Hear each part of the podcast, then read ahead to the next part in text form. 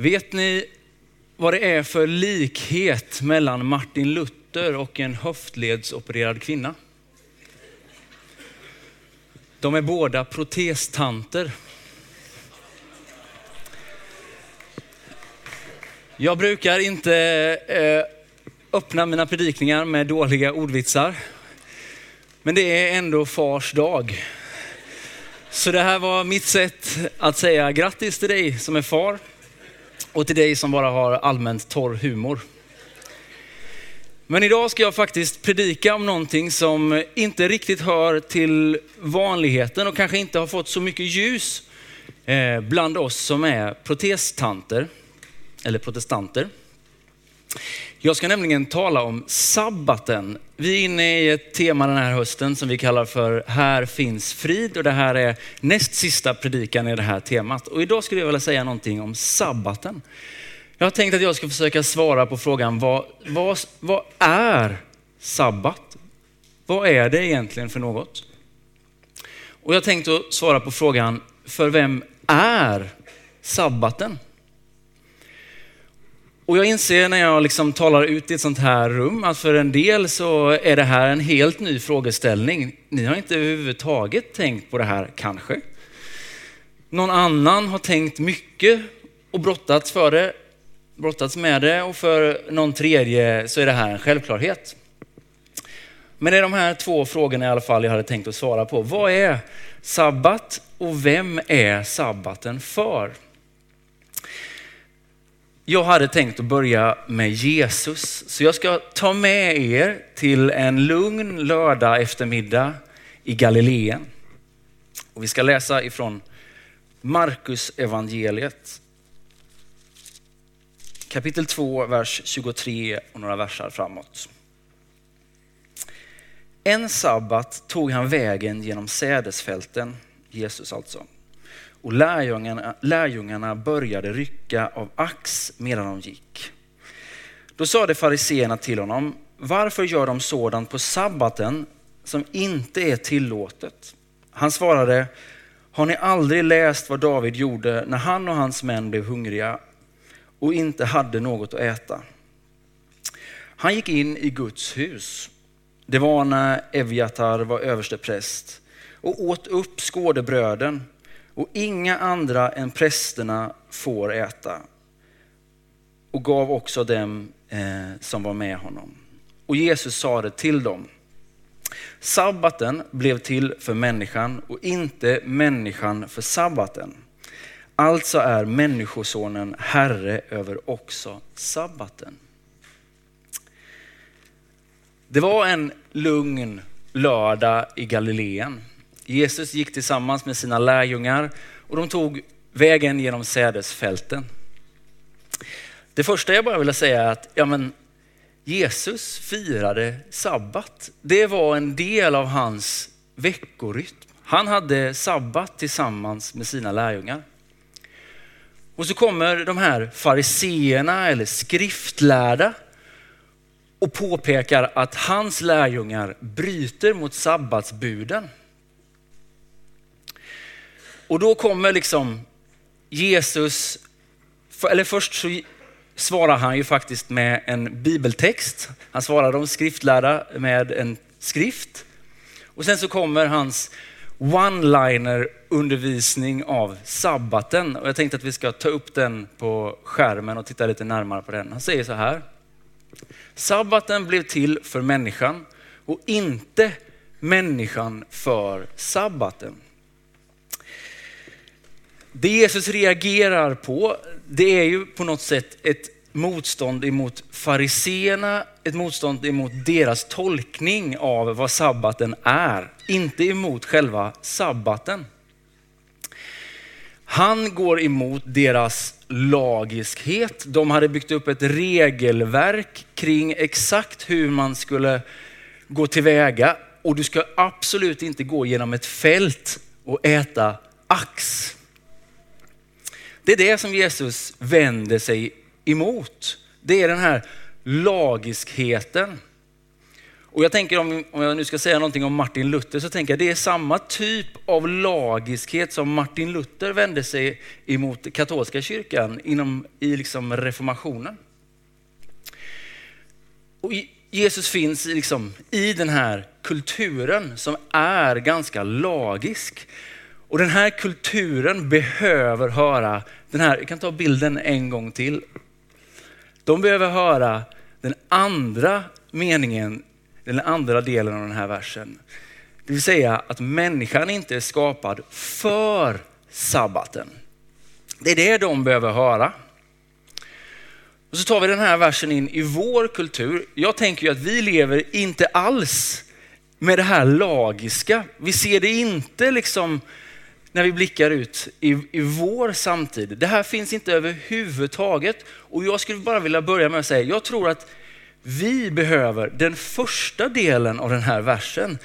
Det vill säga att sabbaten blev till för människan. Vem är sabbaten till för? Jag skulle vilja bjuda in dig och tänka den här söndagen att sabbaten är för dig. Och jag hoppas att det inte ska kännas som en eh, tung bakläxa, utan som en varm inbjudan. Sabbaten, den är för dig. Innan vi hoppar in i liksom frågan om vad sabbaten är, så skulle jag vilja berätta en liten berättelse från mitt eget liv. Jag vill egentligen bara lägga ut min egen resa på det här området. Och jag vill inte framstå som någon expert. Vi testar fortfarande, men, men jag har erfarenhet av detta. Om vi backar tre år tillbaka i tiden så började jag min andra tjänst här i församlingen som pastor. Det var januari, jag hade bakom mig en höst av 150 procents studietakt. Vår äldsta eh, son var ett och ett halvt år gammal och Sara var gravid med vår yngsta son. Jag började en ny tjänst här i församlingen, inte en jättestor procent, men ändå ett nytt jobb. Jag hade över mig att skriva klart min uppsats. Den här lilla grejen som man gör på halvtid, som är så enkel att få till. Och sen så renoverade vi vårt radhus. Och inte bara liksom måla väggarna lite, utan vi gjorde hela vår undervåning den här våren. För vi insåg att när nummer två kommer, då kan vi glömma den här renoveringen. Den måste bara ske i vår. Så vi stod på övervåningen i barnens rum och stekte falukorv. Vi diskade i badkaret och jag tror inte jag hade en kväll den där våren som inte slutade före tolvslaget. Inte en enda kväll som inte handlade om jobb, uppsats eller att renovera. När jag tänker tillbaka på den där tiden idag, man skulle kunna tänka att nej, men, ni gjorde bara vad som krävdes. Det var ju den där intensiva perioden. Men när jag tittar tillbaka så tänker jag, jag ryser. Hur kunde det bli så där otroligt intensivt? Och den här upplevelsen har gjort att jag faktiskt har tittat närmare på sabbaten. Som sagt, vi är inte några experter, men vi praktiserar sabbaten. Vi har en dag i veckan där vi lägger undan allt jobb, både jobbmässigt i kyrkan eller på sjukhuset där Sara jobbar. Där vi också lägger undan eh, obetalt jobb eh, som man kan uppta sin tid av eh, i hemmet. Jag tror inte att den exakta dagen är det viktiga. Eh, en del gör det på lördagar, en del gör det på söndagar. För oss har det varit måndagen. Vi har kunnat det. Vi har haft den lyxen eftersom jag har pastorsmåndagar. Då har vi barnen hemma Sara har möjlighet att vara ledig och vi har en dag. Och måndagen är den bästa dagen i veckan. Det är då vi lagar mat tillsammans, vi umgås, vi leker med våra barn, vi gör utflykter. Det är där vi hämtar kraft för varje ny vecka. Så dagen tror jag kan skilja. När skolplikten kommer, då vet jag, då kommer den här dagen förändras. Då kommer det inte vara måndagar, för det här vill jag göra med min familj. Då kommer det bli en annan dag. Men rytmen är viktig. Sex dagar, arbete på olika sätt. En dag, paus, inte arbete. Så ser det ut för oss. Jag ville bara börja med att säga det. Jag vill inte framstå som någon sabbatsexpert. Vi testar, vi gör fel ibland, men det här har blivit en viktig rytm i mitt eget liv. Eh, och jag vill bjuda in dig i de här tankarna. Så var kommer då sabbaten ifrån? Ja, men den kommer ju från skapelseberättelsen, alltså det första kapitlet i Bibeln. Och jag skulle säga, oavsett vad du tänker om skapelseberättelsen, så är det oundvikligt att läsa den och inte tänka att den är en inbjudan till att fira sabbat. Så följ med mig till skapelseberättelsen i första Mosebok. Jag ska läsa några verser, inte hela. Ifrån kapitel 2, vers 2 till 3. Och jag hade tänkt att säga fyra saker utifrån det här bibelordet. Det står så här.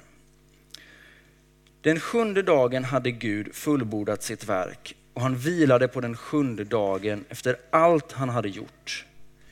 Gud välsignade den sjunde dagen och gjorde den till en helig dag. Så på den dagen vilade Gud sedan han utfört sitt skapelseverk. Det första jag skulle vilja säga att sabbaten handlar om, den handlar om att stanna. Den handlar om att stanna från arbete. Den handlar om att stanna från alla måsten. Att stanna från alla kravlister, att stanna från all oro. Den handlar helt enkelt om att stanna. Det kanske låter väldigt självklart, men jag tänker det är viktigt att säga. Det handlar om att stanna upp. Hur många av er känner er som drivna och längtande människor? Upp med en hand. De flesta händer räcker upp den här handen tror jag. Vi har driv och vi har längtan. Och det är någonting väldigt, väldigt bra. Det är det som får dig att gå upp på morgonen, dricka den där kopp, kaffe, eh, kaffekoppen och tänka, men nu kör vi. Nu har vi massa åtaganden att göra och vi ska igenom den här dagen. Jag hoppas att du har både driv och längtan i ditt liv. Vad är då, vad är då utmaningen? Ja, men utmaningen är ju att vårat driv och våran längtan inte har någon ände. Det vill säga, hur mycket vi än upplever, hur mycket vi ser, hur mycket vi köper, hur mycket vi säljer, hur mycket vi umgås, hur mycket vi vill och längtar. Är ni med på att det finns inget tak? Det kan uppta all din tid. Och ibland så behöver man faktiskt säga stopp. Den här dagen kan du få kliva ur det där ekorrhjulet. Jag, jag roar mig ibland att titta på reklam. Och jag, jag har en tanke, jag måste bara få, få dela den med er. För ibland är det så att det är inte alltid produkten som står i fokus. Har ni tänkt på det? Det är oftast liksom trevliga bilder och det är gemenskap och det är liksom härligt, varmt. Det är en livsstil man ser. Det är inte alltid produkten. Är ni med på den? Ni vet man ser en, en, en familj som sitter och äter middag tillsammans. Och vägen dit är liksom ett abonnemang på försäkring. Eller liksom människor som sitter vid en pool och de umgås med vänner och det är trevligt och vägen dit är liksom ett musikabonnemang för 199 kronor. Eller en mor och en dotter som umgås med en hund i skogen och vägen dit är en djurförsäkring. Alltså är ni med? Hur lättlurade är vi egentligen? Alla vet att det inte är det som krävs för att faktiskt komma dit. Jag skulle säga att det, de här bilderna vi ser så ofta, det är bilder av människor som stannar. Det är bilder av sabbat vi ser. Men vägen dit går inte genom nästa inköp eller nästa abonnemang. De goda nyheterna är att du behöver ingenting. Du behöver bara lära dig att faktiskt stanna. Sabbat handlar om att stanna. Det andra jag vill säga idag det är att sabbat, det handlar om att vila. Hur många här tycker om att vila? Upp med Det är rätt skönt ibland. Jag delade ju min berättelse om när det inte fanns så här jättemycket vila i mitt liv. Va? Varför, ska man, varför ska man vila egentligen? Jag tror du och jag kan hitta på en massa ursäkter till att inte vila. Ni vet, det är för mycket på jobbet. Jag är bara inne i den här perioden där det händer för mycket. Det är för intensivt. Gud vilade. Ja, men jag är inne i den här småbarnsperioden. Det är bara kaos hela tiden. Vi sover inte på nätterna. Gud vilade. Ja, det är för mycket som händer i kyrkan. Du vet, djävulen tar inte ledigt. Gud vilade. Det, det, går liksom inte att komma ifrån det argumentet. På den sjunde dagen så vilade Gud. Du och jag behöver det. Det ligger liksom ingrottat i universum tänker jag. Det är ordningen. Det finns ju de som har testat det här att ha tio dagars arbetsperioder. Man gjorde det under franska revolutionen. Det som hände var att både psykisk ohälsa och självmordsstatistiken, den sköt i taket. Jag tror att vi kan kämpa emot detta. Vi kan ha våra ursäkter, men du och jag behöver vila. Varför behöver vi vila? Ja, men för det första tänker jag bara, Gud vilade. För det andra så bryts vi ner om vi inte vilar.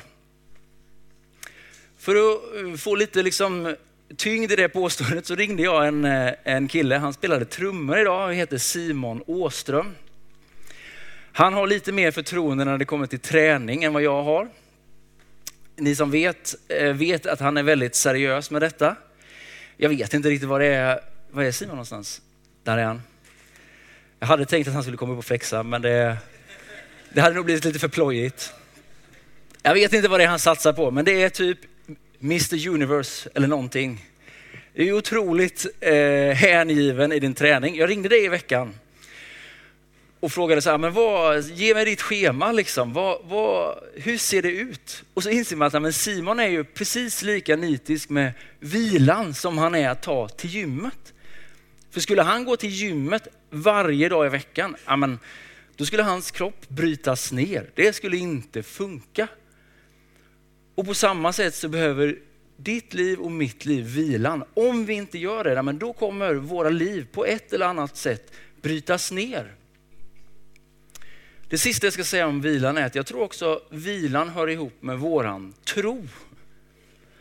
Det vill säga det är när vi vilar, när vi släpper garden lite, som vi faktiskt också tar in Gud i ekvationen. Allting handlar inte eller bärs inte upp av mig. Det finns någon annan. Tänk på Jesus i båten. När allting stormade runt omkring, då låg han och sov. Det här med vår förmåga att vila har också ihop med vår förmåga att ha tro på Gud. Så om du finns här som tänker, jag har det alldeles för kaosigt i mitt liv för att vila, men jag skulle ändå vilja utmana dig att se på detta som en möjlighet att faktiskt vila tillsammans med Gud. Det tredje jag skulle vilja säga idag, det är att sabbaten också har att, med att glädjas. Det står att när Gud är klar vid den sjätte dagen så ser han på sitt verk och han säger att det är mycket gott. Jag tror inte att det är någon sån här, vet, skönt att vara klar med det. Utan han gläds. Är ni med? Han gläds över sin skapelse. Och när, när vi firar sabbat, när vi tar den här dagen, men då bjuds vi in att glädjas över allt det som är gott i våra liv. Vi kommer ifrån det här att jagandet efter att hela tiden stå inför något annat och vi kan plötsligt se Gud i vardagen, i våra vanliga liv. Så en nyckelfråga för dig som vill hålla sabbaten framöver, tänker jag är, ja, men det är faktiskt att fundera på vad är det som på riktigt ger dig en djup glädje i livet. På lång sikt, gör det. Jag hamnade i ett, ett samtal för några veckor sedan eh, där jag berättade om att ja, men, vår familj är ledig liksom på, på måndagar.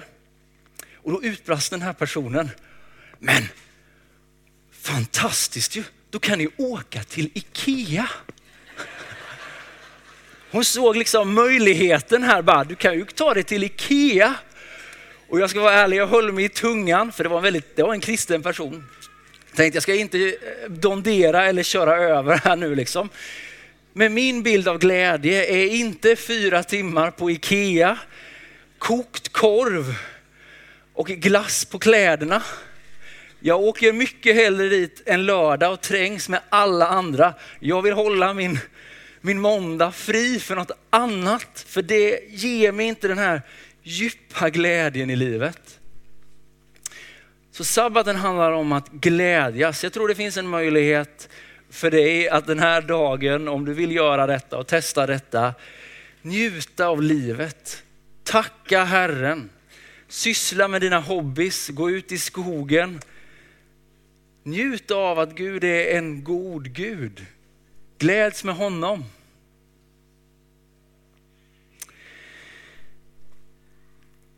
Det sista jag ska säga om sabbaten, det handlar om tillbedjan.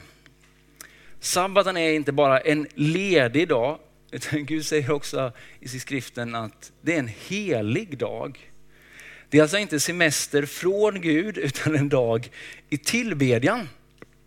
Och, och jag vet inte vad som händer i din hjärna när jag säger tillbedjan. En del tänker nog bara, ska han sitta och be på knä? Eller stå och sjunga lovsång eller läsa Bibeln. Vad är det egentligen att vara i tillbedjan en sån här dag? Ja, men jag tror att det handlar om tillbedjan i den breda bemärkelsen. Det vill säga det handlar om att en dag i veckan särskilt vända sitt hjärta emot Gud. Det som det står i, i psalm 19, vers 2.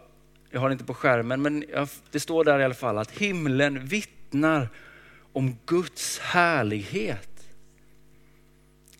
Den här dagen så lär vi oss att se att Gud finns i det synliga, det osynliga finns där. Och vi får vända våra hjärtan på ett enkelt och naturligt sätt. Jag ska nämna ett sätt. På måndagar bygger jag lego med mina pojkar. Jag gör det en del på veckorna också, men då är det ibland lite andra saker som händer. Man ska laga mat och man ska få vardagen att snurra. Men på måndagar, då tänker jag, där sitter jag på golvet, jag är närvarande, jag bygger lego med mina söner och jag ber till Gud. Jag ligger där bland bitarna på golvet och jag tänker nu Herre, öppnar jag mitt hjärta för dig, för det som är gott. Och jag tycker att det där förvandlar mina veckor. Det är inte längre tvärtom att jag liksom jobbar hårt för att bli ledig. Jag är ledig och utifrån den kraften som jag upplever att jag får i det så har jag kraft för veckan som kommer. Det finns en, en teolog som heter Walter Bryggeman. Han har sagt så här att människor som firar eller håller sabbaten, de lever hela veckan annorlunda. Och jag skulle bara säga, ja men i mitt liv är det så. Det här har varit något som på riktigt har förvandlat mig, som har betytt så mycket för mig. Jag tar detta som en, en andlig praktik, kanske en av de viktigaste i mitt liv förutom bönen. Ja, men det här vill jag göra. Måste man göra det? Måste man göra det som kristen? För mig är den frågan underordnad. Jag vill göra detta. Så därför skulle jag vilja utmana dig med den här predikan att ta en funderare kring sabbaten. Är detta någonting för dig? Ja, men jag hoppas och tror att det faktiskt skulle kunna få vara det. Det var vad jag hade att säga om sabbaten. Ska vi be en bön? Herre, jag tackar dig att du är en god Gud. Du vill oss väl, Herre. Jag tackar dig att du har tänkt tankar om våra liv innan vi ens fanns till. Du har lagt ner saker, Herre, i våra liv, Herre. Du har lagt ner egenskaper, drivkraft, längtan, Herre. Jag tackar dig för allt det som är gott, Herre. Lär oss, Herre, att bemästra det här livet, Herre. Du ser att det kan vara tungt och utslitande och tröttsamt många gånger, Herre.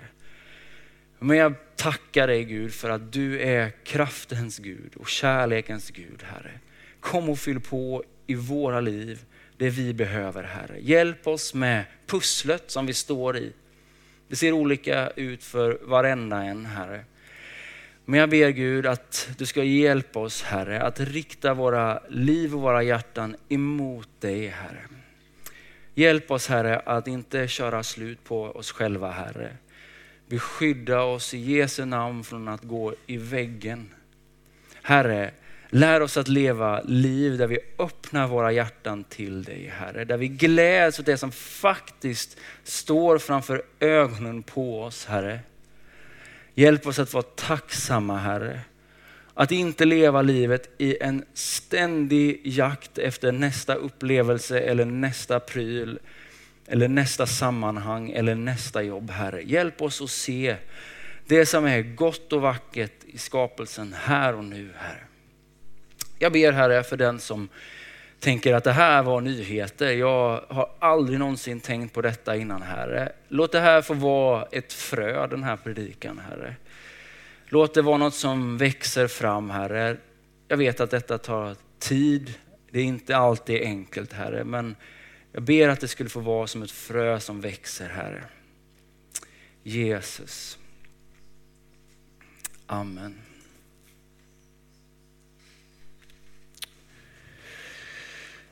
I skapelseberättelsen så välsignar Jesus tre saker. Han välsignar djuren, han välsignar människorna och han välsignar en dag. Det här säger någonting tänker jag. Gud välsignar djur och människor. Han välsignar det som kan reproducera liv. Och han välsignar också en dag. Och det är min bön. Att det här inte ska kännas som ett krav utan som en inbjudan till en dag som faktiskt kan få ge dig mer liv. Tack för att du har lyssnat.